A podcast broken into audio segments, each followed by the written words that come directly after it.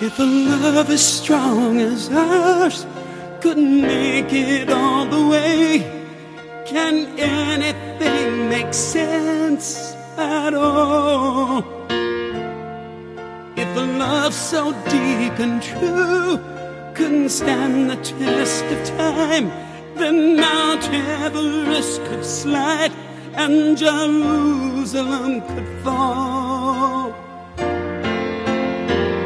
It's nothing sacred anymore. It's forever just another word. Welcome back to New Persuasive Words. I'm Scott Jones. And I'm Bill Boer. And Bill, today you wanted to talk about what is sacred. Well, I think both of us watched General Kelly's press conference. I think, first of all, the whole thing is just really tragic and wrong that it came to this kind of discussion. Those of you who do not know what we're talking about, it's the whole controversy around President Trump's phone call to the widow of a person who was slain. Were they in Niger, right? Yeah, it was in Niger, yeah. And a couple of weeks ago. So part of it, a couple of weeks ago, and there was a Congresswoman Walters from Florida, right? Yeah. She's in Florida. Was in the car with the widow, and she came out outraged about how the president handled it. Apparently the conversation upset the widow, and then suddenly something that should not be politicized became politicized, and General Kelly came out and spoke to it, and yeah, I think the whole thing from the beginning and has been just totally – this is where we've gotten to. And yeah, I mean, the tragedy of a young man who's leaving behind a family, a wife, a pregnant wife, and two children. Yeah, it's very, very tragic. And now it's become something – it's become a shitstorm, and that's the only other way I can think of it, and an unnecessary one at that. Yeah. So, at any rate, and General Kelly, who lost a son in Afghanistan, is talking about this. And one of his statements was, you know, he thought this was he said, everything else sacred has been lost. And he made a list of different things. And he said, he thought the conversation or, you know, giving condolences to a grieving Gold Star family would be the last sacred thing, which I'm not sure that's where I want to draw the line for the last sacred thing. But again, he is someone who's speaking of what he knows and what he's experienced. And that got me thinking, okay, well, what is sacred in our current society? So I just want to say that what happened also was on Monday, when Trump threw this impromptu press conference. And can I just say, I want to say before you – yeah. I think if Trump had just been criticized for the words that he said, that is perhaps it's probably unjustified because it's out of context. When General Kelly said the same words, they don't sound bad. Okay, now he said, yeah. Right. Now I will say that when he doubled down and started comparing himself to when he started criticizing other presidents and lying about what other presidents did, you know, he is as guilty as the Congresswoman from Florida of politicizing something that should not be politicized. Yeah. Well, also, I mean, what he said was, so when he threw this impromptu news conference where it's interesting because what he did at first was threw Mitch McConnell and the Senate under the bus and then took after in front of the cabinet. After he had lunch with it. Yeah. And I think the cabinet was there too. Or yeah, I don't know. So then they went outside and to an impromptu, there was a scheduled press conference with Sarah Huckabee Sanders, and that was actually preempted for Trump being the spokesman in chief. And so he thought like the way to go, he's kind of facing a bad media cycle, is to go out and just kind of hit it head on himself. So he was asked the question, why haven't we heard anything from you about the soldiers that were killed in Niger? And what do you have to say about that? That was a question from a reporter. So, I mean, let's read it. The question charitably, let's just assume that, at which, you know, who knows, maybe we shouldn't, but the reporter wanted to know both why Trump had been so quiet and also what happened to the soldiers, why they were on patrol, you know, what's going on here. Because this is part of, you know, Senator Tim Kaine and the senator from Colorado, I forget the Democratic senator, I don't know if they're both Democrats, but I think the one that was recently elected. Yeah, they're both Democrats. Yeah. So they were talking this morning about a bill, like, or Tim Kaine was talking. They were on Morning Joe, I think, talking about healthcare, but Tim Kaine was talking about this problem of all of these activities all over the world are legitimized by something passed in the 2001. Yeah, Bush administration around the war on terror. And so now that's just basically the executive branch just puts troops and of both parties. Just right. No, I think what Obama was doing all over the place without authorization from Congress is problematic. This has been going on. It's been going on ever since LBJ, but it certainly has become a norm instead of the exception. You might even go back to Eisenhower if we want to go that far. But it's very problematic that we have a very broad piece of legislation that was meant for one thing that is being used to justify. It's amazing how many places we have troops throughout the world right now doing all kinds of different things. Yeah. And so you could assume that maybe this was targeted at kind of like, hey, what do the American people want to know about what should we know? Like, why are we? Because, it seems like apparently we had special forces guys meeting with tribal leaders trying to sort of deal with real ISIS presence, or ISIS extensions. Which is only going to get worse now that the caliphate has collapsed. Yeah. Yeah. No. And so, again, I think there's a thing. I mean, again, I don't think the American people need to know something that would jeopardize people's lives in a short-term kind of thing. But if there is a protracted American presence doing something somewhere, Congress certainly should be informed. And if American troops begin to be dying doing something somewhere, then we need to be aware of that as a people. So the question didn't have anything to do with Donald Trump's correspondence with families of the fallen. Right. So his response to that question, which again, I'll repeat, why haven't we heard anything from you about the soldiers that were killed in Niger and what you have to say about that? I've written them personal letters. They've been sent or they're going out tonight, but they were written during the weekend. I will at some point during the period of time call the parents and the families because I have done that traditionally. Because of the gravity of the situation, I'm doing everything to resist reading this in anything other than my own voice, but I felt very, very badly about that. I always feel badly. I thought you're a winner and you always feel goodly, but I always feel bad. It's the toughest calls I have to make are the calls where this happens. Soldiers are killed. It's a very difficult thing. Now it gets to a point where, you make 4 or 5 of them one day. It's a very, very tough day. For me, that's by far the toughest. So the traditional way, if you look at President Obama and other presidents, most of them didn't make calls. A lot of them didn't make calls. I like to call when it's appropriate, when I think I'm able to do it. They made the ultimate sacrifice. So, aides to both Obama and George W. Bush reacted pretty angrily, saying that both presidents had made lots of attempts to console the families of the fallen. And actually, a few moments after Trump said that, Peter Alexander, who is a reporter for NBC, and looks like he could have played linebacker. I mean, the guy is he's a good-looking guy, broad shoulders, chiseled jaw. I like him as a reporter. He's a solid guy. He's good manners. He's got the whole package. But he says, I don't know. He just he looks like an athlete. Not all of them do. All right. So he immediately. So Trump called, I actually watched this. Trump called on Peter Alexander, and Peter Alexander asked Trump directly how he could claim that Obama never called families. Again, yeah, Obama never. He said, I don't know if he did. No. I was told that he didn't often. So that's just interesting. I don't know if he did. But wait. I got a moment here. No. I was told that he didn't often.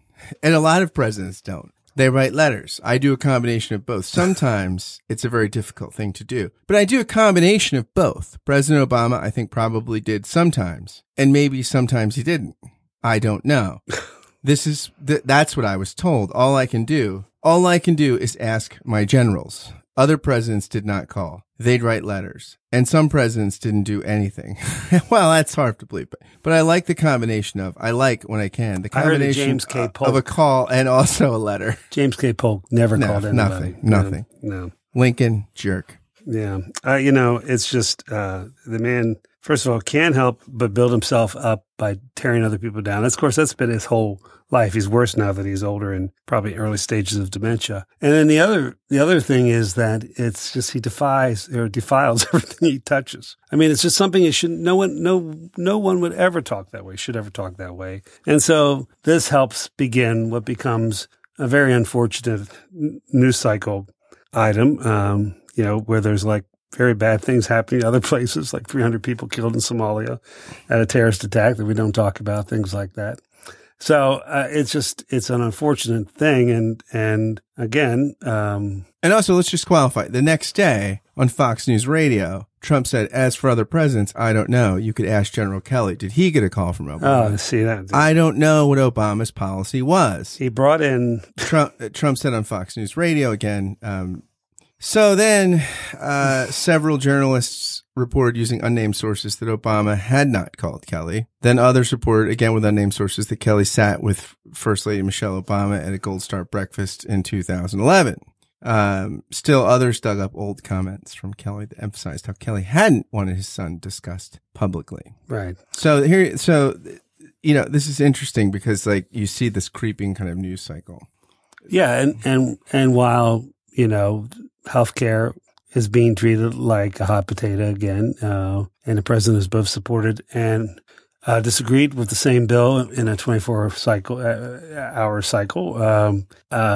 Puerto Rico, still the majority of the island does not have power. So there's a lot of stuff going on out there, and instead we're rather than grieving and honoring the sacrifice of four young men, we are doing this instead. Well, let's not disparage the podcast. I mean, we're doing well. So again, a couple things. I think it's problematic in some levels to talk about a conversation about the death, a tragic death, a sacrificial death, as being something that's sacred. I think to me that's a sloppy use of the word sacred. I think it's something that is. It's an honor to do it. And well, let me go back on that. I mean, I do, for instance. Being around people in times of grieving does have a sense of you're sharing a sacred space. So I let me say that there's this kind of sacredness about that in terms of just honoring life and being in the presence and talking to people who've just had the worst possible thing that could happen to them in their life happen. I think, to me, the fact, again, that there's only a small segment of our population having to deal with these issues, even the way Kelly talked about, I think when he went to call him press and said he'd only call him people who knew a Gold Star family, I actually think that was inappropriate. I think when he said, those of you who haven't served, we feel sorry for those of you who haven't served because we have served.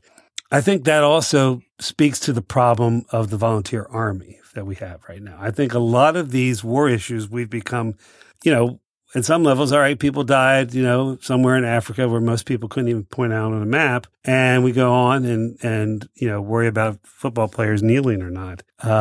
But that's part of the problem here where we have created a almost special warrior class that is not taken from a cross section of our country. And so the vast majority of us look at this thing as something totally alien. And I think there's just all kinds of wrong dynamics. It's just one other way we don't share any kind of common experience in our country. And so by making it sacred and emphasizing this kind of sanctity of, it gets back to the new Trinity, service people, first responders, it's this kind of way we've created this post 9/11 way of talking about things. It just feels to me that there's something inherently disconnecting about it.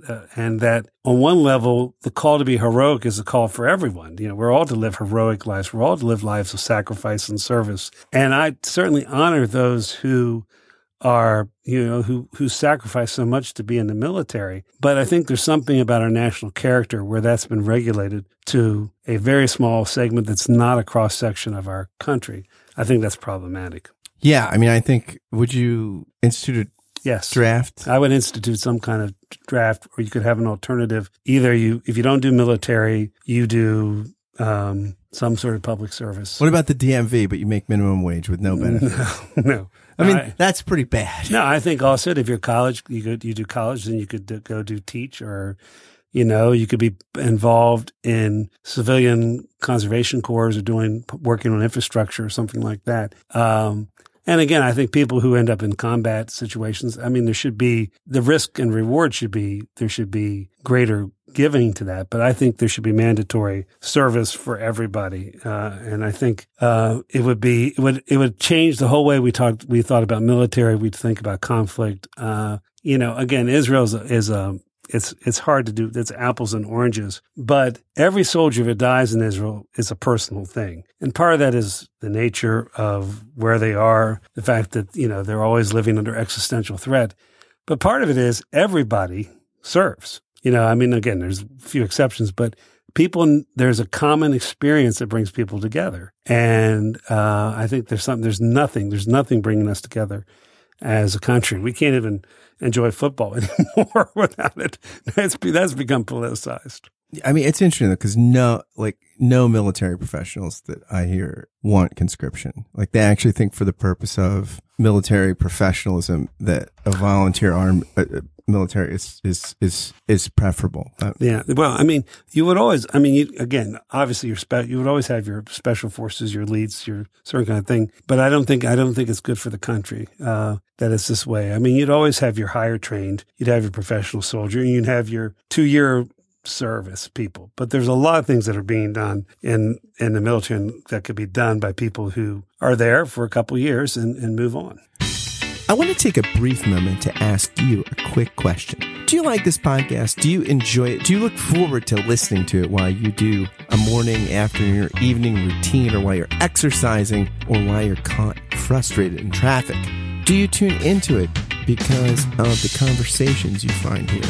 If the answer to the aforementioned questions is yes, or even just a solid maybe, would you do something for me? Would you consider becoming a Patreon sponsor of the podcast for just $5 a month or more? It's for a good cause. You can help this podcast and one of the many others I do keep going, and you can help launch several other podcast projects I've got in the works. Being a Patreon sponsor is really just you being a patron of an art form you enjoy and are passionate about. So I invite you to be a patron through Patreon of this, which I think is an art form you're enjoying and will continue to enjoy. Again, any contribution is welcome, but for $5 a month, you will get a shout out on the thank you roll call, which begins right now. Thank you, David and Winona Babico, Michael Butera, Peter Stegenwald, Samantha Blythe, Sari Graham, Jordan and Danny Morseberger, Josh Redder, Ellis Brazil, David Zoll, Jonathan Butrin, Ben DeHart, Stephen Rowe, and Charlotte Donlan. If you want to join these patrons through Patreon, just go to patreon.com/ScottKentJones. Thanks again for listening, and now back to the show. So what should be sacred? Well, from a societal perspective or from a faith perspective? Well, I'm just asking an open-ended question. Yeah, yeah.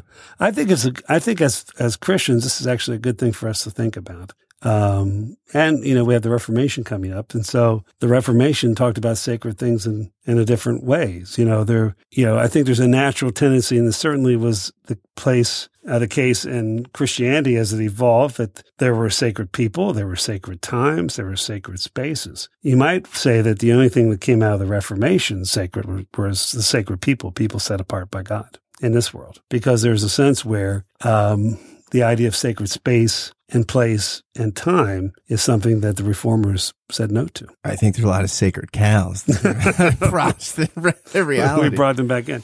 Now, you could say Luther had a more moderating position, but certainly the Magisterial Reformation, the Anabaptist Reformation, that was part of what they said no to. So is there something other than the people of God, or all humanity is created in the image of God? I mean, I think we have to begin there, in other words. So what's sacred beyond humans?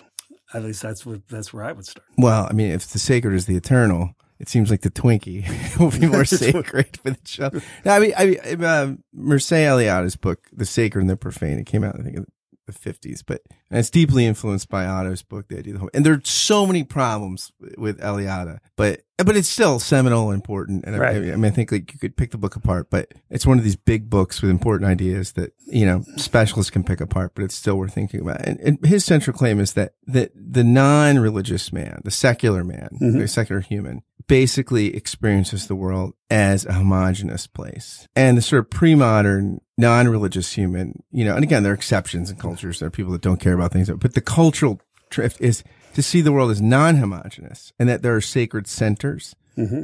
And that even he looks far back, you know, ancient. Look, why is there opening in things like teepees, and you know, why temples have these openings to the sky? Well, the teepee, it gets really smoky. Exactly. Well, that's one of those parts. But you know, but he thinks about all these things, and the axis. He has this term called the axis mundi. That you think of this pole, right? Or you think of like Jacob's ladder, sure. And these you know sort of this axis on which the world turns. Even sophisticated systems like Neoplatonism. Yeah, exactly. He thinks you can't get, and he thinks that there's something about looking up to transcendence is significant. It's funny. He talks about like you look at Israel when they go to more primal gods, it's during peace and prosperity. In crisis, oh, go back to the sky god. What did we do wrong? But then when things settle down, you go more to the home and hearth kind of gods. Sure.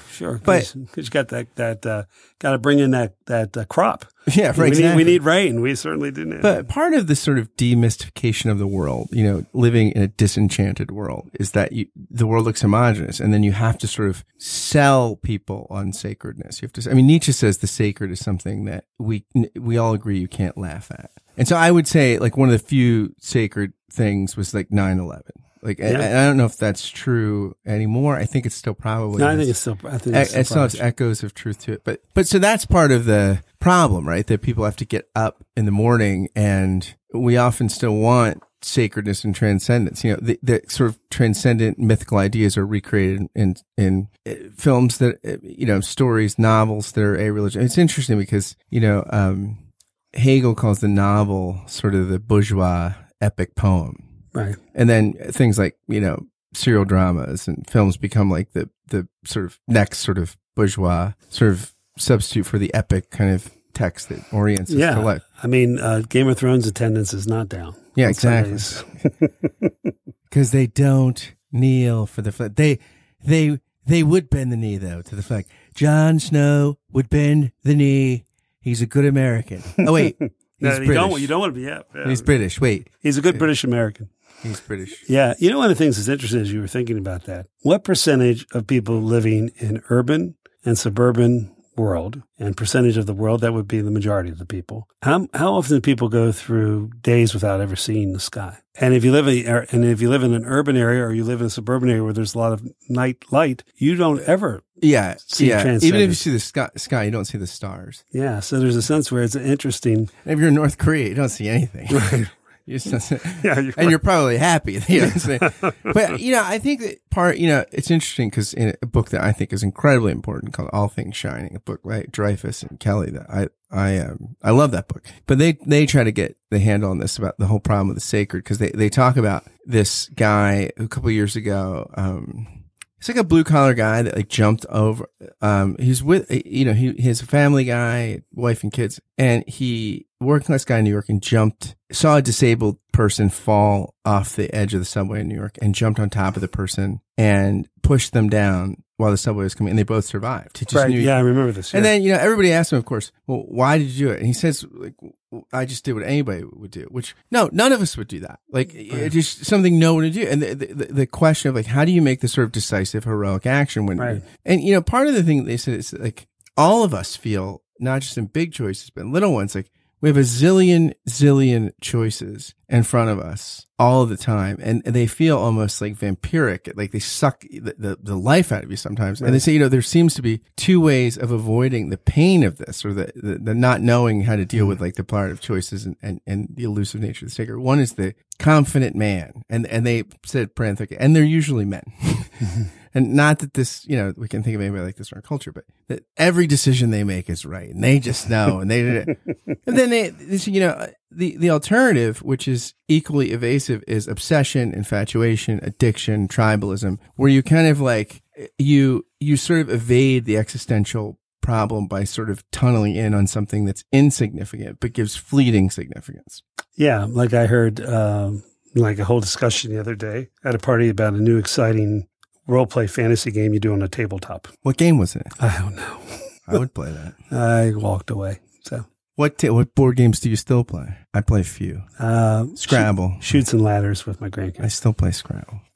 I always lose at Scrabble. I can't spell. I like Scrabble a lot.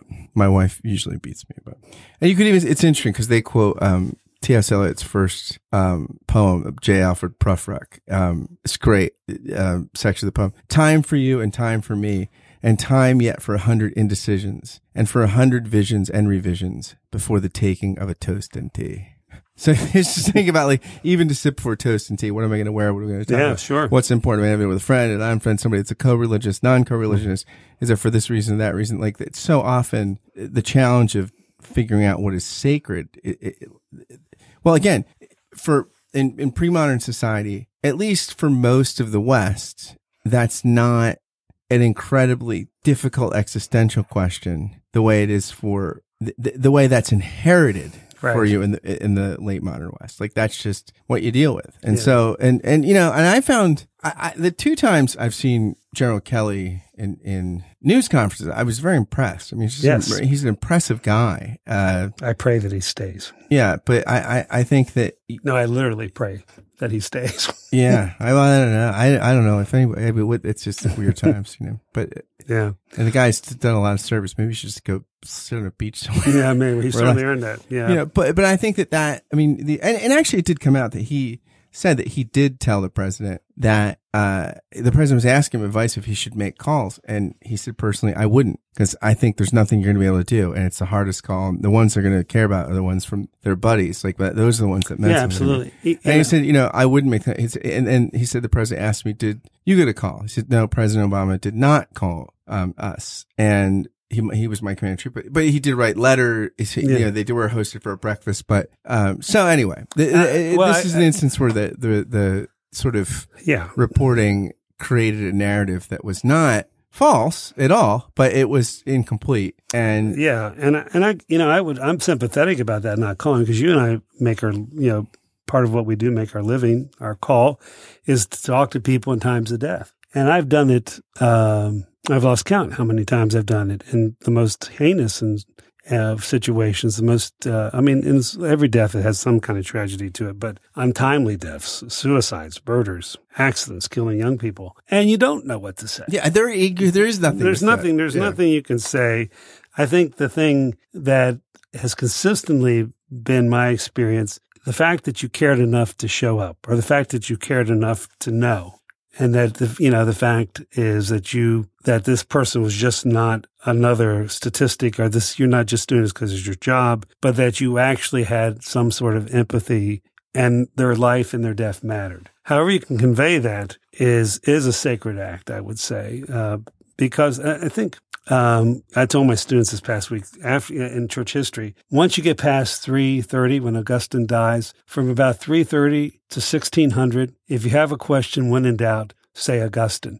And about 25% of the time you're going to be right, whether it's who influenced this, where does this come from? And Augustine, in a book that really shaped pedagogy in the Middle Ages on the Christian doctrine, says there are two kinds of things. There are things to be used and things to be enjoyed. And he says, ultimately, the only thing that is to truly be enjoyed is God. All right. So on one level, anything to do with the divine would be the sacred thing and that we're to enjoy. It's funny. The sacred things are to be delighted in. Everything else is to be something that we see as a contingency that doesn't have ultimate worth.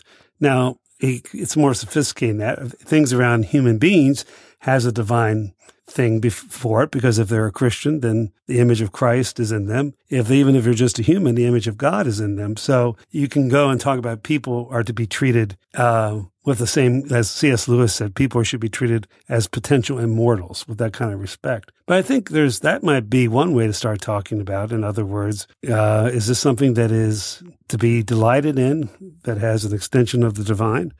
Or is this a contingency, which is a gift, a good gift, that should be appreciated, but in and of itself, it's not sacred. Yeah, I mean, Eliana talks about how, like, basically cosmology gives way to cosmogony. So, like, the creative act, like how things were. So then cosmogony is what recreates the creative act. So you see yourself as extending the center of the universe, the sacred center. And so, you know, when you do these recreative acts, which are generally connected somehow to life cycles and things like that, but you infuse them with the sacred, and you see yourself as extending, you know, radiating out the axis mundi, that sacred thing at the center of the world. So, and then he thinks usually there's some kind of originator, some sacred person or something that revealed the cosmology. So, like, if the Christian cosmology, if the act that is, you know, the gospel writers take all this time trying to paint, for instance, the baptism of Jesus as the new creation. You know, they use language is, you know, like, there's water, there's the Spirit hovering over, there's God speaking. So if the ultimate climax of the Christ event is profane, I mean, Jesus is driven out of the sacred place and crucified outside the camp. And that's where the axis starts, that and the going down through death to the other side. Maybe the sense is like it's the sacralizing. Like, maybe there are no God-forsaken places. Maybe in some ways, I think the universe radiates the sacred incognito most of the time. Yeah, I mean, Bonhoeffer in his Ethics says because of the incarnation, all of the created order is changed because the divine essence has embraced it in a molecular way. Now, that's my paraphrase, that last molecular, but that's the implication. You know, I think you're right on one level, and it's interesting. The Israelis or Israelites didn't even remember where Mount Sinai was. They couldn't remember if it was Horeb or Sinai, which means in the tradition, it wasn't that important where it was. Yeah, yeah. You took off your shoes when God was there, the presence of God. But when the presence left, you put your shoes back on. But what you're saying is because God not only has created and fills the cosmos, but in some way has taken the creaturely world into himself in the incarnation, and, if you would, hell itself, or at least the hellish places, then maybe that does open up the door to talking about the sacred in lots of different ways. Or at least we hope so. Yeah, but for those of you who happen to hear this, who have lost loved ones serving the country, there's no words. God be with us at the time of our deaths. Amen to that.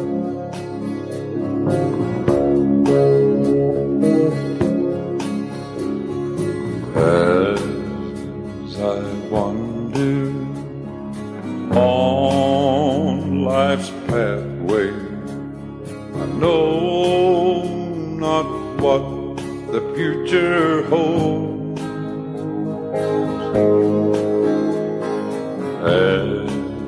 As I ponder, hope grows fonder, precious sacred scenes unfold.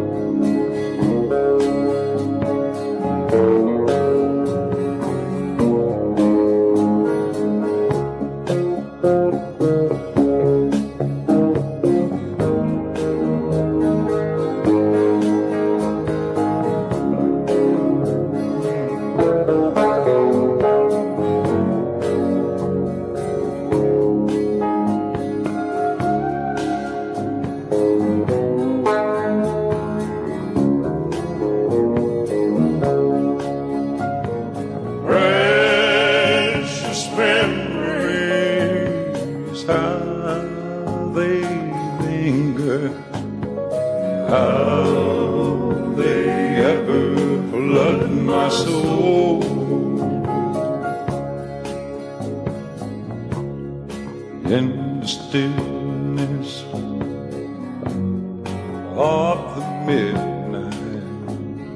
Precious sacred scenes unfold. Precious memories, oh, how they linger, how they ever flood my soul. In stillness. Oh.